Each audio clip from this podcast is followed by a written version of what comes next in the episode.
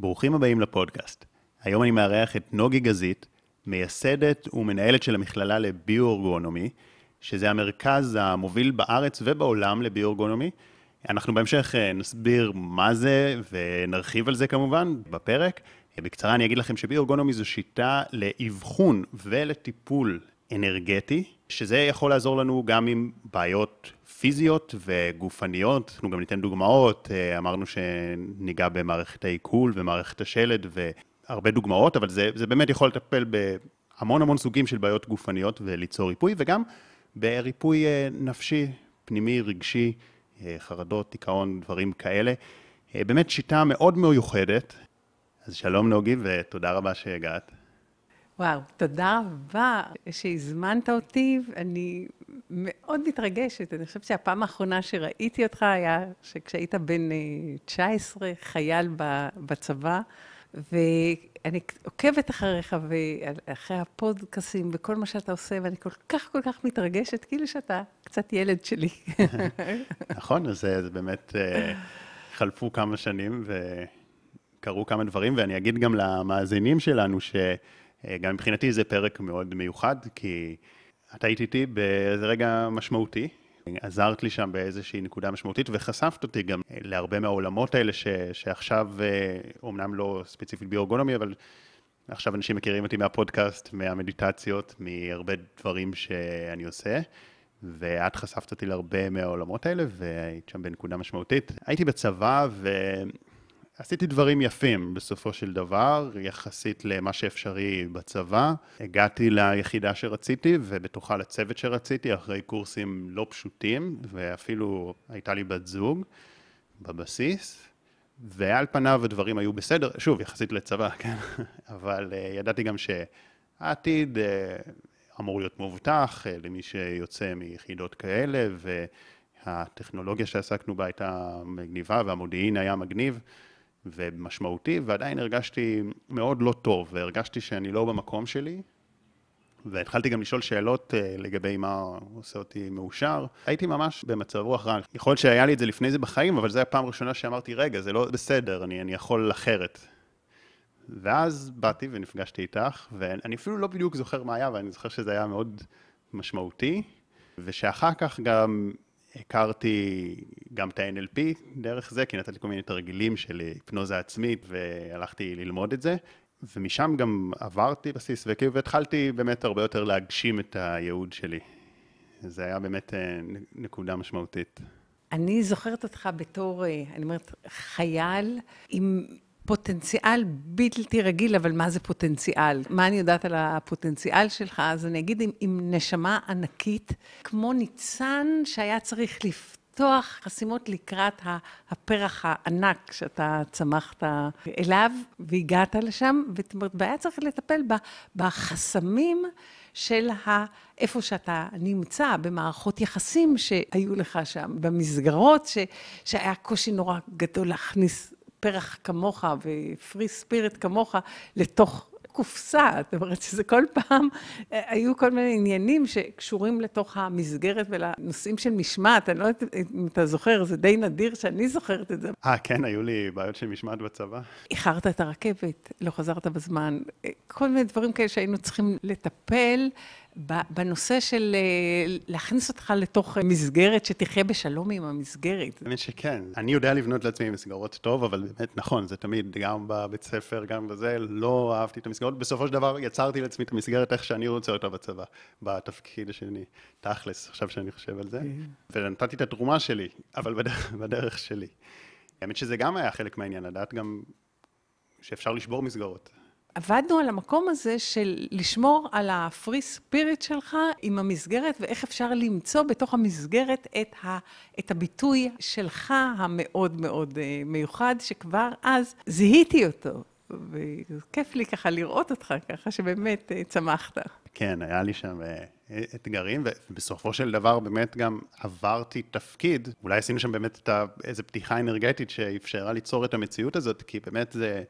נוצרה לי מציאות לא מובנת מאליו שהצלחתי לעבור לתפקיד אה, שהיה לו פחות משמעותי וטוב, אבל היה לי בו איזה חופש מוחלט כזה מהמסגרת, כי עשיתי מה שבראש שלי ולמדתי, ואז התחלתי ללמוד NLP ויוגה והרבה דברים. תוך כדי זה שהיית חייל, ותוך נכון? כדי זה שהייתי חייל, ותרמתי ועשיתי כל מה שצריך. אני זוכרת, עשינו בקשה אנרגטית, הגדרנו את מה שאתה רוצה שיהיה, ושלחנו כן. את ה... כאילו, שלחנו את הבקשה, שולחים את זה ב, ל, ליקום, והיא כבר מתגשמת. שזה באמת היה מדהים, כי עשיתי בקשה, עשיתי גם אחר כך היפנוזה, הרבה היפנוזה עצמית כדי כן. להעצים את זה, שזה באמת היה מדהים, כי קרה שם משהו לא מובן מאליו, כי אני לא הייתי שם מרוצה, ולא נתנו לי לעבור, ואמרו לי, "אתה- מקסימום אתה יכול לעבור, אבל כבר לא לעשות דברים אה, משמעותיים, כזה סתם, אה, לך תהיה סתם. כי התפקיד שהגעתי אליו אחר כך הוא היה מאוד טוב, אבל גם הייתי על אזרחי, עשיתי מה שאני רוצה, והתחלתי ללמוד NLP, והתחלתי ללמוד אה, מדיטציה, והתחלתי ללמוד את כל הדברים, תוך כדי.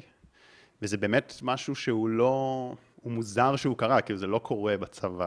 כן, זה, זה איזשהו שלב שהדברים התחילו לבעור בי, שידעתי כבר שאני לא יכול לחכות שאני אסיים את הצבא כדי להתחיל ללמוד, אני צריך עכשיו. והתפקיד הזה לא אפשר, אז אני צריך למצוא משהו שיאפשר לי עכשיו, אני לא מחכה. עוד לא ידעתי שעד כמה זה הולך להיות חלק משמעותי מהחיים שלי, ו...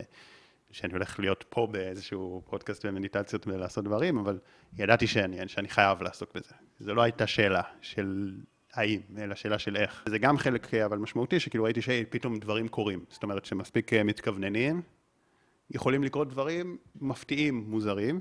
האמת שהיה שם עוד משהו משמעותי, כי את שאלת אותי גם מה אתה רוצה בכלל, בשביל ליצור אולי הגשמה כזאת, אבל זה גם העלה לי את הנקודה ש...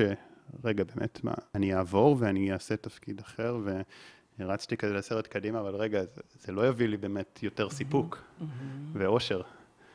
זה גם הייתה איזו נקודה כזה של נפילת אסימון. וואו. כן. טוב, אז uh, באנו לדבר פה על ביורגונומי, ומה זה השיטה הזאת, והנה כבר ככה קיבלתם הקדמה לזה איך מפגש אחד יכול לעשות איזה שיפט אנרגטי. אה, משמעותי, כי זה גם באמת עשה לי גם יותר טוב אחר כך אה, מבחינת אה, תחושות והכל, ובמשך השנים אני גם שמעתי עוד המון אנשים שהם השתמשו בכלי הזה, ואמרו שכאילו, יש פה משהו. אז אני אשמח לשמוע איך משתמשים בזה, מה זה יכול לעזור. בשמחה רבה רבה רבה רבה, ובאמת זה, זה מרגש אותי, כי לשמוע אותך, כי אלפי אנשים, אם לא מאות אלפי אנשים כבר מטופלים או משתמשים בביו-ארגונומי, ואני מאוד שמחה שקראת על זה כלי ולא שיטה. כי זה כלי שמשתלב בכל תחום בחיים, ויש לנו פה את הספר ביו-עסקים, פתאום מגיעים קליינטים לעסק, ואנחנו בודקים את, ה, את הנושא של הייעוד וההגשמה, שאז זה לא היה כל כך מפותח, כמו שכיום, זה ככה, אז יש פה פרק מאוד מאוד מעמיק בלמצוא את החסמים. ולהגיע לתוצאות כל כך, כל כך, כל כך אה, מרגשות. את כל הלימודים שלי ואת כל מה שאני, את ההוראה שלי ואת כל הפיתוח שאני עושה, אני מקדישה לזכרה של הבת שלי, הבכורה, נועה גזית, שנולדה משותקת מוחין. וכשהייתה בת 15, יצאתי למס, למסע להציל את חייה, כי הרופאים הרימו את הידיים, כי הקונבנציונלי לא נתן את הפתרון. והיא נשארה בחיים עוד 15 שנה. אנחנו נפרדנו ממנה לפני 10 שנים, בגיל 30. בבשלות מאוד מאוד גדולה ובהבנה שהגוף שלה זה כבר לא הבית לנשמה הענקית שלה.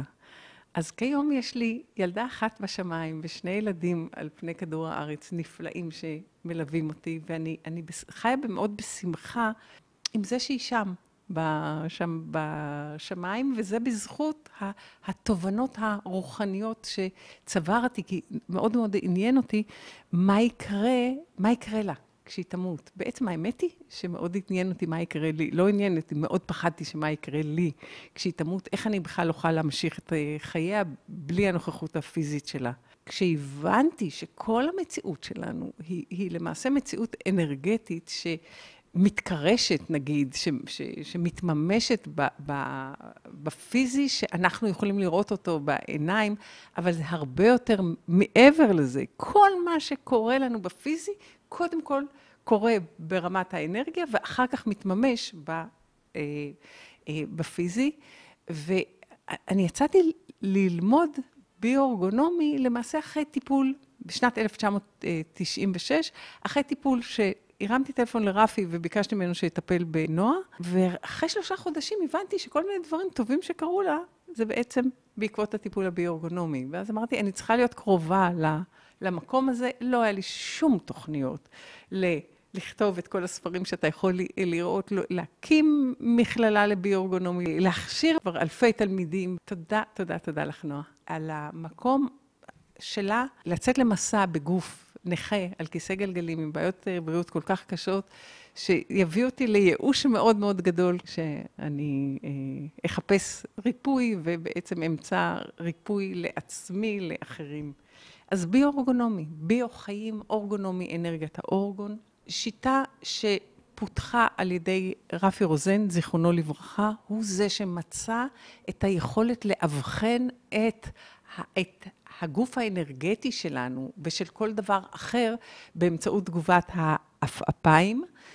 ריצוד העפעפיים ש, שמגיב לשאלות שאנחנו מבקשים לשאול אותם, ואז אנחנו מקבלים עפעוף לפעמים חזק עם שדות האנרגיה, אם המצב האנרגטי טוב, אנחנו נקבל תגובת עפעוף, העפעפיים ירצדו לנו ככה בעוצמה חזקה, ואם המצב האנרגטי הוא חלש, אז או שבכלל לא יהיה לנו עפעוף, או שיהיה איזושהי תנועה ככה מאוד מאוד עדינה של העפעפיים. למעשה, אתה מאבחן איפה יש חסימה אנרגטית בעפעוף, ואתה פותח את החסימה האנרגטית באמצעות תגובת העפעפיים של המטפל. אתה מחפש את מקורות החסימה בזרימת האנרגיה. זה מאוד מאוד דומה למים, אנחנו אומרים מים חיים, ופה אנחנו אומרים אנרגיית חיים. מים שלא מגיעים לצמח במשך תקופה קצרה, הוא יקמול. אנחנו נשקה אותו, הוא יתאושש. מים שלא מגיעים לצמח במשך תקופה ארוכה, לא בטוח שהמים יאוששו אותו, ייתכן שהוא יהיה total loss. בביו-אורגנומי אנחנו רואים את זה בצורה מאוד מאוד אה, בולטת. אם אנחנו מטפלים במשהו שלא קיבל אנרגיה בתקופה קצרה, זאת אומרת, אה, במשך זמן קצר, אנחנו מזרימים את האנרגיה, אנחנו יכולים לראות ישר את ההתאוששות, וכשאנחנו מגיעים למצבים כרוניים קשים, אני לא יכולה להבטיח את ההתאוששות. אני בורג קטן במערכת, אני למעשה אינסטלטור שפותח את החסימה האנרגטית. הריפוי הוא לא בידיים שלי, הריפוי זה, קודם כל זה בורא עולם, זה, זה המקום הזה שאתה לא יודע האם המחלה ש, שעוצרת את, ה, את הבן אדם היא חלק מנתיב הצמיחה שלו ו, ומכריחה אותו ללכת למקום האחר, ואני ככה, אתה פתחת את ה... את המקום שלך, זאת אומרת שהרגשת אה, חוסר אה, נוחות וחוסר שביעות רצון, ואז אתה חיפשת את ה... איך לצאת מזה. אני עמדתי לאבד את הבת שלי בגיל 15, אז אני חיפשתי את הדרך להציל אותה, והגעתי לביורגונומי. עולה לי המשפט, אה, שאול שהלך לחפש את האתונות ומצא את המלוכה, שזה בעצם כל אחד, בכל אחד מאיתנו יש את השאול הזה, שהוא מחפש משהו, והוא מחפש משהו קטן, אתונות, ופתאום הוא מגיע למשהו אה, גדול. אגב, את יודעת, אה, אני חושב שהרבה פעמים זה ככה, כשאנחנו עושים טיפול של ריפוי על בעיה פיזית. זאת אומרת, אנחנו מרפאים את הבעיה הפיזית בשיטות כאלה, אני מדבר לא כן. בשיטות קונבנציונליות, ואז בתהליך החקירה, להבין מה גרם לזה, אנחנו פותרים עוד הרבה בעיות ומגלים את עצמנו. אה, כי לרוב, על פי הגישות האלה, תגידי אם את מסכימה, הבעיה הפיזית היא ככה, היא כבר מצב שבו החסימה האנרגטית או הבעיה הרגשית, הקונפליקט הרגשית, המשבר, הוא כבר נשאר איזה זמן מה. אין לך מושג כמה שאתה מדבר כרגע ביו-אורגונומי, אבל לא רק ביו-אורגונומי, אין לך מושג כמה שאתה מדבר בעצם את הגישה, אני אגיד, ההוליסטית, mm-hmm. שאומרת שקודם כל הנפש, זאת אומרת שהנפש משתקפת בגוף כדי להבריא, כדי ליצור mm-hmm. בריאה. של הבראה, למעשה אנחנו צריכים לטפל בגורם הרגשי שגרם לבעיה, ולמעשה, מה שקרה לי בביו-אורגונומי היה אחרי שלמדתי ריקול הילינג, שמתבסס על רפואה חדשה. בעצם קיבלתי על כל מערכת ומערכת את הגורמים הרגשיים שגרמו לבעיה, וזה מתקשר לי, זה התיישב לי בול על המקום שבו אני נמצאת בעברי הרחוק, ב, אני אומרת בבית ספר שדה עין גדי, בשירות הצבאי שלי, לימדתי על הסתגלות צמחים ובעלי חיים לתנאי מדבר. מה שדוקטור המר נתן לנו, הוא נתן לנו את כל האירועים הרגשיים שנצרבו במוח כסריטה באיברים שונים, שהם אמורים להביא את הבן אדם להישרדות, ופתאום אתה מבין שכל מחלה ומחלה שיש לך, יש לה את הגורם הרגשי, את הטריגר שיצר את המחלה, ובעצם המחלה היא ביטוי של המוח ההישרדותי שלנו, של הסתגלות הגוף למצב הרגשי שאתה נמצא בו. אני רוצה להבין מה הכוונה הסתגלות ומה המטאפורה הזאת על ההסתגלות מכאיב. למה נוצרת אז מחלה על פי הגישה הזאת? אוקיי, okay, אני אדבר איתך ממש רפואה גרמנית חדשה, זה עדיין לא ביו, יצקתי את התובנות האלה לתוך הביו-אורגונומי. ידע שאני רכשתי אותו, לא ידע שאני פיתחתי אותו, ובעצם מה זה אומר? קודם כל, צריך להבין שאנחנו בעלי חיים בעדר. ואנחנו פועלים על סמך חוק ההישרדות, זאת אומרת, המוח שלנו יעשה את הכל בכדי להשאיר אותנו בחיים. וכשאנחנו נתקלים ב... למשל, סיטואציה של חוסר הערכה עצמית, ואני רוצה להיעלם כדי שלא יראו אותי, אז הרבה פעמים זה יבוא לידי ביטוי בתור אוסטופורוזיס, זאת אומרת, בבריחת סידן. מתי נשים חוות את בריחת הסידן, נכון, אנחנו נסביר את זה מבחינה הורמונלית, אחרי המנפאוזה, אבל בעצם זה קורה, כי יש גם נשים שעוד לפני כן זה, זה יש להם אה, בריחת סידן, זה בדרך כלל קורה כשהילדים עזבו את הקן. כשאני כבר לא המנהלת של הבית, שאני לא במעמד, ואז אני מרגישה לא שווה. או אם אני אקח את הנושא של הרטבות הלילה. בעלי חיים מסמנים את הטריטוריה שלהם באמצעות אה, שתן. אז הרבה פעמים הרטבות לילה, או בעיות בשלפוחית השתן, לפעמים דלקות בשלפוחית השתן, זאת איזושהי פלישה לתחום המחיה שלך. ילד שנולד לו אח ומכניסים אותו לחדר שלו, והוא מרגיש כבר לא בטוח. בחדר שלו זה כבר לא שלו, זה צריך להתחלק עם מישהו אחר, זה יכול להיות שזה יבוא לידי ביטוי בהרטבות אה, לילה. בכל בעיה ובעיה, אם דיברנו על רגש שיצר בעיה פיזית, אני אומרת, רגע, עם איזה בעיה הבן אדם מתמודד, למה המוח ההישרדותי שלו היה צריך להביא את, ה, את המחלה. אוקיי, okay, אז פה יש אה, שיטת אבחון אה, שלמה בפני עצמה.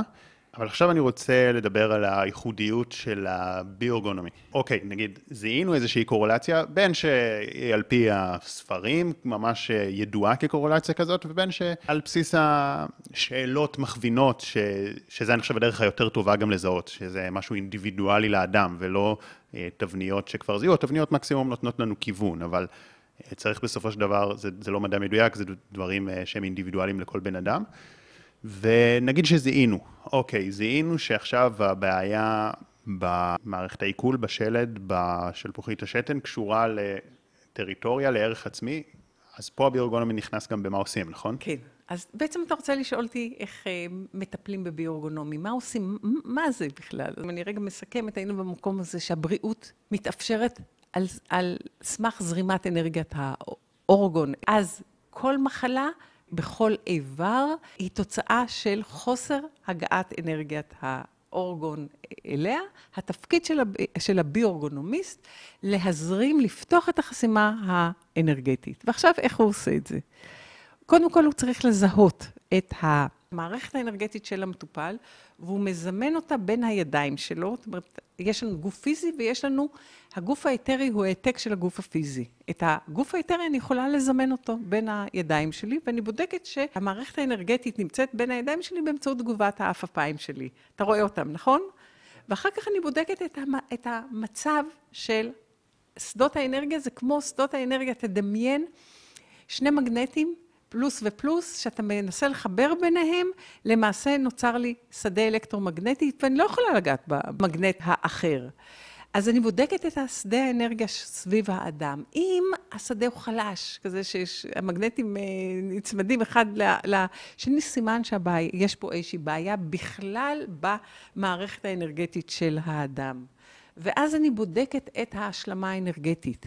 יש לנו, וזה דבר שאני מרגישה שכל אחד ואחד, כל מטפל ומטפל, חייב לדעת שיש לאדם, לאיבר, לעסק, לחשבון הבנק, יש השלמה אנרגטית, וכשהיא תקינה, יש זרימה של אנרגיה, כמו פלוס ומינוס. במגנטים, כמו כל התנועה על פני כדור הארץ היא, היא תנועה מקוטב לקוטב, מקוטב הפלוס לקוטב המינוס. וכשה... תתאר לך מים שהם נמצאים במקום גבוה, אני אגיד פלוס, ואין מינוס, אין, אין להם לאן לרדת, אז הם מתאפשים, ונגיד, וחולים.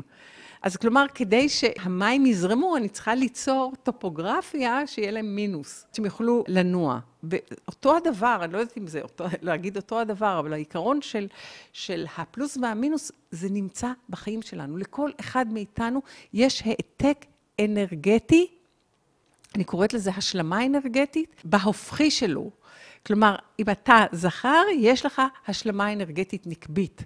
באמצעות השינויים בקוטביות, למעשה יש זרימת אנרגיה בין האיברים שלך לאיברים שלה, ואם יש חסימה, הטיפול הביו-אורגונומי שמערבל את האנרגיה שלך ושלה, למעשה פותח את החסימות האנרגטיות.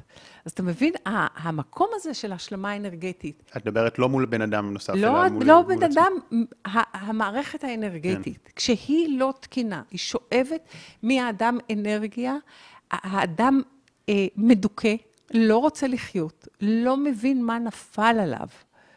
וכשאנחנו משחררים את ההשלמה האנרגטית ממנו, ו... הטיפול ש, של השחרור בעצם יוצר לו השלמה אנרגטית חדשה, פתאום שמחת חיים נכנסת לתוך החיים שלו, פתאום אנשים שהיו חודשים במיטה, בדיכאון, טיפלנו בהשלמה האנרגטית שלהם ויצאו מדיכאון. וקמו לחיים, ועיניים כבויות, פתאום הם התעוררו לחיים. זאת אומרת שזה מאוד מאוד משמעותי. הדבר הראשון זה קודם כל, דואגים לכך שלבן אדם יהיה שדות אנרגיה תקינים, זאת אומרת שהמגנטים, ששני הפלוס ומינוס של מגנט, אבל במגנטים זה במקרה מינוס ומינוס שיוצר את, ה, את, את הדחייה ויוצר את השדה שסביבנו, דואגים לשדה האנרגיה של הבן אדם. ואז צריך לשקם את ההילה שלו. אני אומרת, לשקם, יש לנו כל מיני גורמים. שאנחנו לומדים איך לטפל בהם, שגורמים לחסימה בהילה, ביניהם הגורמים הרגשיים שאתה הצגת אותם, שזה פחדים וכל מיני טראומות שאנחנו, זה שם כולל לקונפליקטים, דילמות ו... ו... ו... ו... ו... למשפחה של אירועים שאנחנו עברנו במהלך החיים, שחוסמים את הגופים האנרגטיים. אחר כך אנחנו עוברים ומאזנים את הצ'קרות של האדם. את צ'קרות קו ההרה, שזה צ'קרות שנמצאות על הגוף, גוף העילה הרגשי, ואת המרידיאנים, ואז אנחנו הולכים אל האיבר. אחרי שאנחנו שיקמנו אותו אנרגטית, אנחנו מחפשים את הגורם הרגשי שגרם לבעיה. הגורם הרגשי יכול להיות בציר הזמן של המטופל, גלגולים קודמים של המטופל. שחזור גלגולים אצלנו זה רק בעפעוף, אבל זה עושה עבודות מדהימות. אנחנו מקבלים תוצאות יוצאות מן הכלל. כשהבעיה יושבת על זיכרון מגלגול קודם, אתה, אתה מגיע בעפעוף אל הגלגול. מטפל שם בגלגול, מעניק את הטיפול האנרגטי. אוקיי, okay, אז אני רוצה רגע שנוריד את זה לקרקע, כי בסופו של דבר אנשים באים עם בעיות שיש להם אה, בחיים, עם סימפטומים, והם רוצים לפתור אותם. אז נגיד מישהו מגיע עם בעיות של עיכול, מאיפה מתחילים? נפלא, נפלא, נפלא, נפלא. שאלה נהדרת. אנשים יקרים, מיד נמשיך בפרק. רק רציתי לספר לכם, שאם אתם אוהבים את הפודקאסט, אני מזמין אתכם להצטרף בחינם אל קבוצת הוואטסאפ הסגורה, שבה אני שולח פעם בשבוע משפט השראה, פלוס תוכן מעצים ואיכותי. קישור ההצטרפות נמצא בתיאור למטה. וגם אזמין אתכם לעקוב באינסטגרם ובטיק טוק. שם תוכלו למצוא סרטונים ממוקדים, וככה לצרוך תוכן משמעותי שתורם להתפתחות שלכם באופן יומיומי.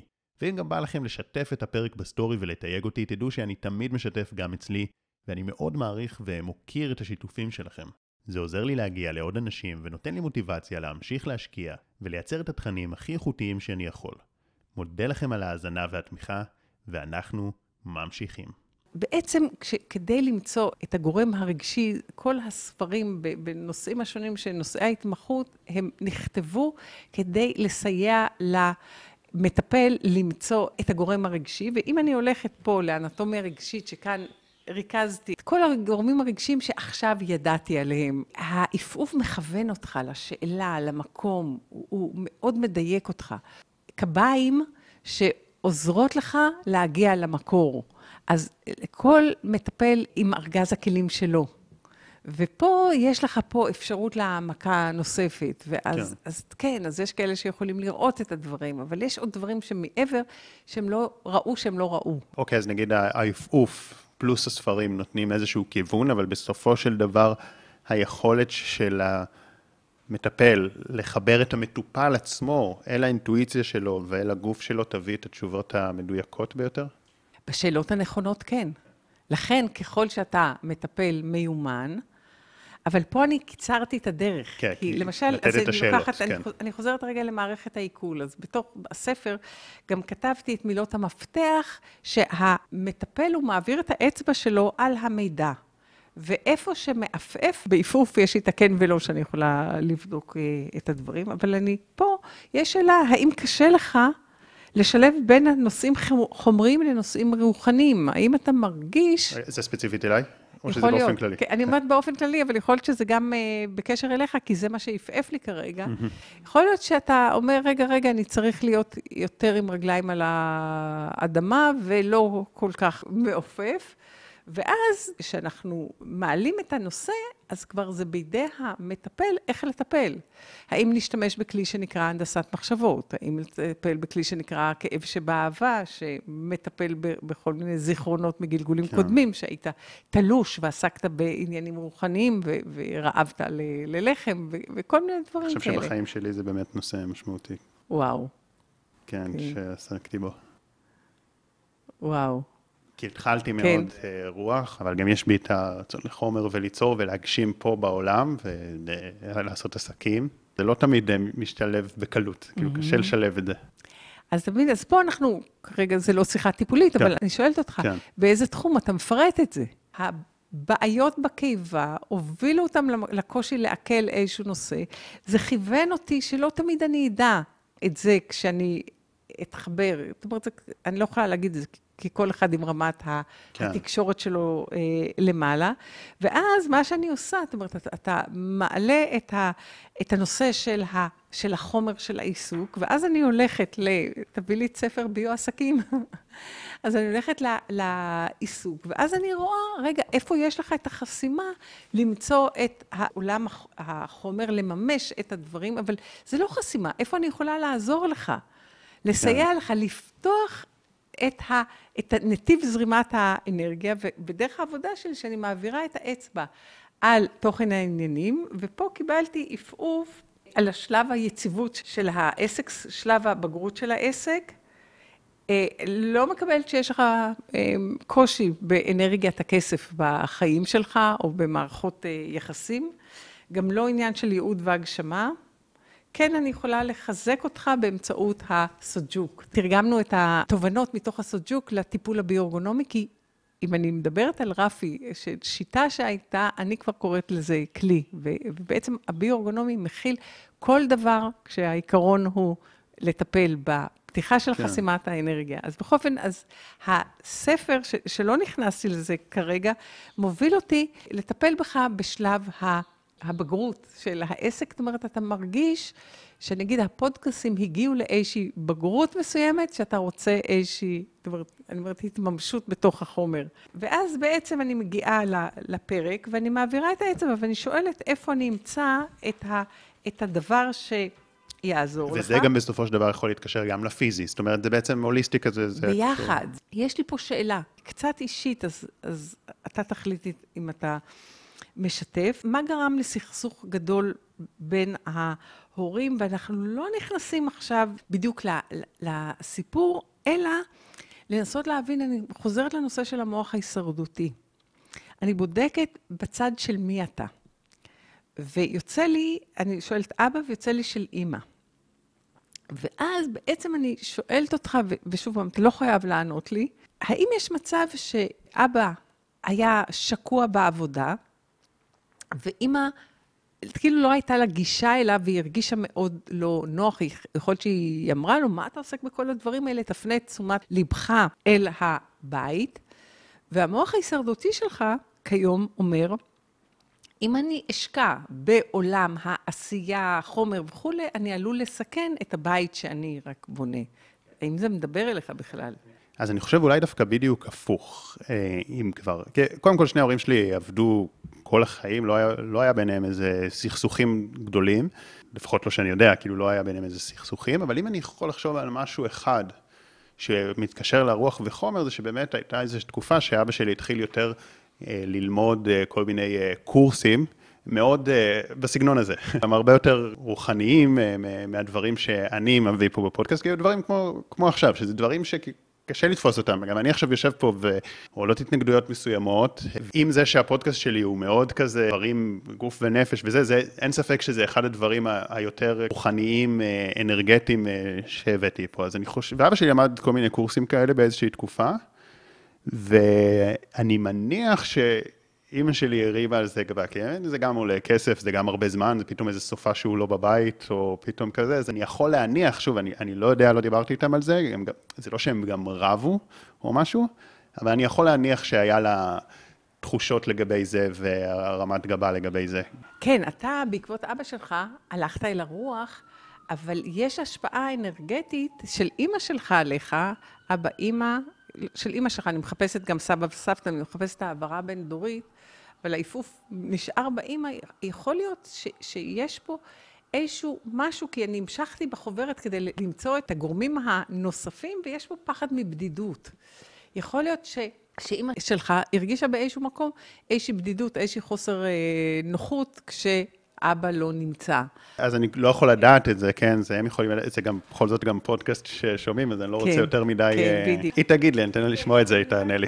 כן. חוזרת לנושא של ההישרדותי, שבתת מודע אתה רוצה לממש את החומר, ויש איזשהו פחד מבדידות, שאני אשאר בודד אם אני לא אטפח את התא המשפחתי. זאת אומרת, זה הקונפליקט שיש לכל אחד מאיתנו, בין ההשקעה ב...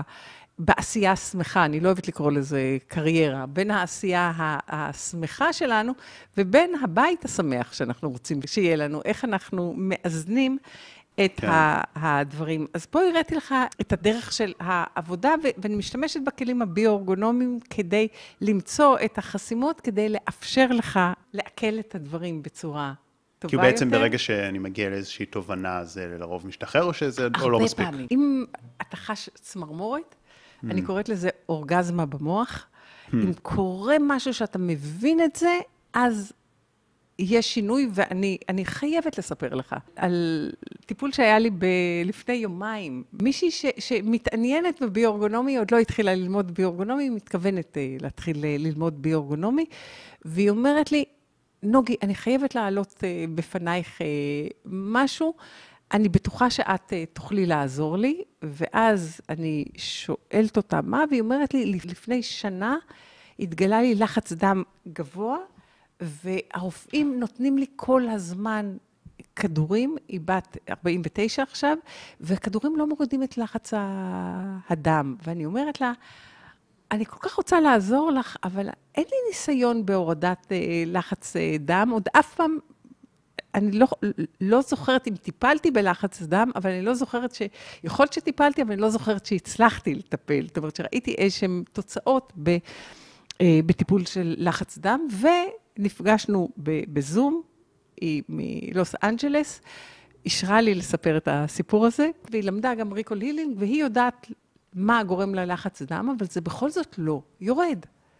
והיא מספרת על אימא שלה, שכשהיא הייתה עוברית, בחודש שני התחיל דימום, ואימא שלה רצתה להפיל אותה, ופעמיים היא ניגשה לוועדות להפסקת הריון, כי הדימום לא הפסיק. טל, קוראים לה אישה המדהימה הזאת, אה, אמרה, כל הזמן היה לחץ בדם.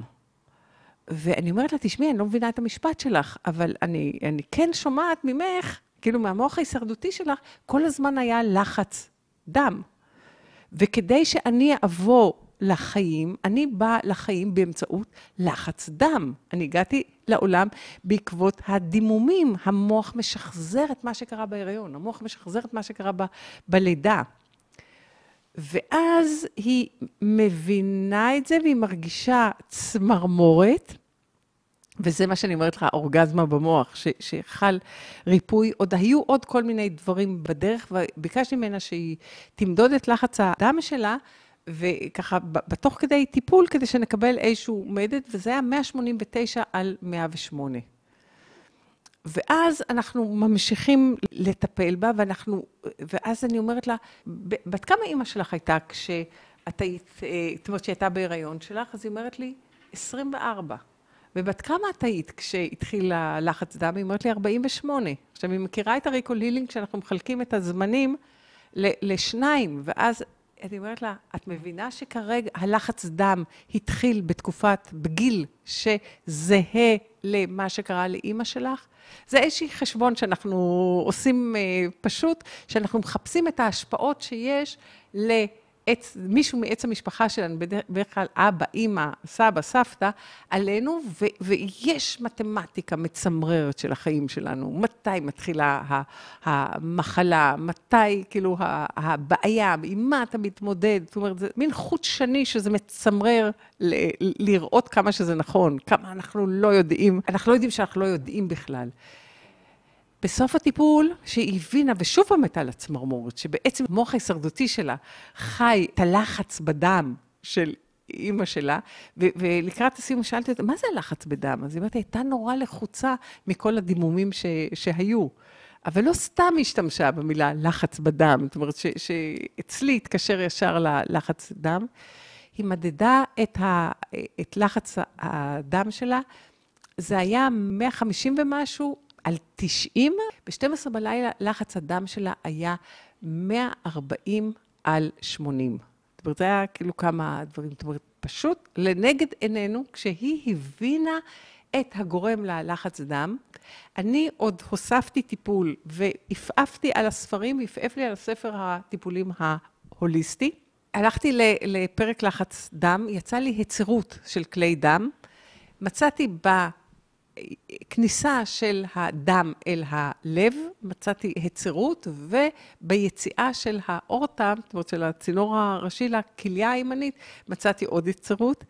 עשיתי השתלה אנרגטית, זה יישמע מאוד מאוד מוזר, של, כאילו, של סטנדים, כדי שיחזיקו את, ה, את כלי הדם. טיפלתי בה בשסתומי אה, לחץ דם, זאת אומרת, לפי ההנחיות שקיבלתי בעפעוף, טיפלתי בה, ווואו, עכשיו טיפלתי. אני פתחתי את החסימות האנרגטיות, it's not about me. זאת אומרת, מה שקרה, התוצאה לא קשורה אליי, קשורה ל... א', לתובנה שלה, ב', לאנרגיית האורגון. זאת אומרת, התפקיד שלי היה... זאת אומרת, אז יש, היא גם מגיעה לתובנה, אבל גם פותחים שם איזושהי חסימה שנוצרה בעקבות כל מיני אירועים. בדיוק. נכון? והתוצאה לפעמים היא ישירה, ולפעמים צריך מספר טיפולים כדי להגיע לתוצאה.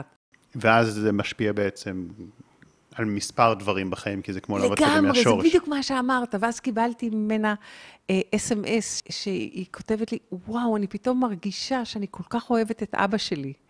ו- וכל כך מעריכה אותו, ו- ולפני כן היה אש מחסומים, זה אבא מאוד מאוד מיוחד, אבל פתאום היא אמרה שמשהו השתנה ביחס שלה לאבא שלה. אני עשיתי בינה ובין אימא של, שלה, שנפטרה כבר, עשיתי ניתוק, אני קוראת לזה ג'יפה אנרגטית, ניתוק תלות אנרגטית של הדברים ה...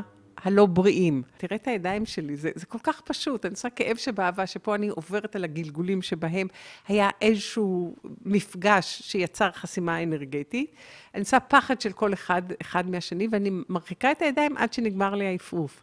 זה נקרא ניתוק תלות אנרגטית. זה כל כך פשוט, זה, זה, אני קוראת לזה הפשטות הבלתי נסבלת של הביו-אורגונומי.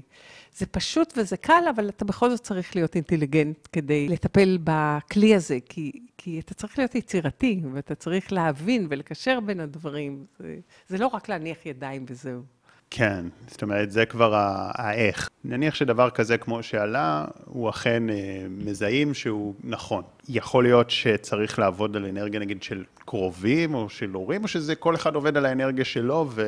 לא, זה, זה היופי בביו-אורגונומי, וזה שוב פעם הסיבה שאני כל כך רוצה להנגיש את הכלי הזה למטפלים, כדי שישדרגו את הקליניקה שלהם. כי בעצם מה שאתה עושה, אתה הולך ואתה מטפל באימא שלך באותו זמן שהיא הרגישה חוסר נוחות כלפי אבא שלך. ובעצם אני יכול לעשות את הטיפול הזה, וגם היא תתערם ממנו? לגמרי, לגמרי, לגמרי. פתאום אנשים נעלמים לו הכאבי ראש שלהם וכל מיני דברים, וזה בגלל שטיפלנו כל אבחון וכל טיפול, אני קודם שואלת אם מותר לי לאבחן, בתנועות של כן ולא, ואם מותר לי לטפל.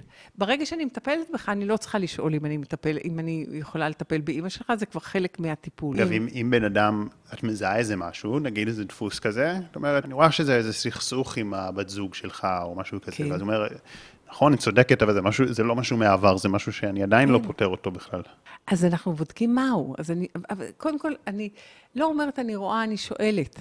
כן. אני, אני כל דבר נכון, מעבירה נכון, את כמובן. זה לשאלות מבחינה אתית, כי יכול להיות שאתה בכלל לא תרצה להגיד לי, ואז אתה תגיד לי, לא, אני לא יודע שום דבר. ואני אעביר את האצבע עוד פעם, ו, ועוד פעם יצא לי משהו בנושא של הזוגיות, ואז אני יכולה להגיד, יש שם משהו, אתה, אתה יכול לא, לא לשתף אותי, אתה יכול לא לפתוח, אני רק פשוט יודעת שאני אה, כרגע מטפלת במערכת היחסים ביניכם. אתה פוגש בן אדם, יש לך מערכת אנרגטית, אתה רואה, אתה מרגיש את האנרגיה עם אותו אדם, ויש מערכות יחסים שאתה כבול לגמרי, זאת אומרת ש, שאנחנו גם יכולים לבדוק את זה, את המערכת היחסים, ולטפל בה, ובאותה דרך אנחנו מטפלים. יש איזושהי...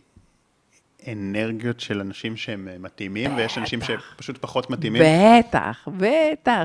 אם דיברנו על הפלוס... זאת אומרת, יש איזה ו... קליק אנרגטי. יש פלוס ומינוס, לגמרי, לגמרי. לא רק זה, אנחנו, המערכת יחסים בנויה ממוח, לב וכליות. ויכול להיות שברמה האינטלקטואלית זה פלוס ומינוס, יש משיכה ויש... זה מה שכתבים, זה אנרגיה, שאתה יכול לראות את זה, אתה יכול לבדוק את זה. יש קשר, ואנחנו יורדים ללב, ויכול להיות ש, שהלב אין התאמה, ואנחנו יורדים אל המין, ואנחנו יכולים לראות משיכה מינית אה, גדולה. אבל יכול להיות ש, שגם הלב וגם המוח הם יש התאמה של פלוס ומינוס, ובמין יש לך אנרגיה גברית, נגיד, גם אצל האישה, אז אין משיכה מינית. אגב, איזה קשר יותר ישרוד טוב? ש, שפשוט הכל מתאים? או, ש, אמ, או שדווקא נורא אולי... נורא נורא קשה להגיע להכל מתאים.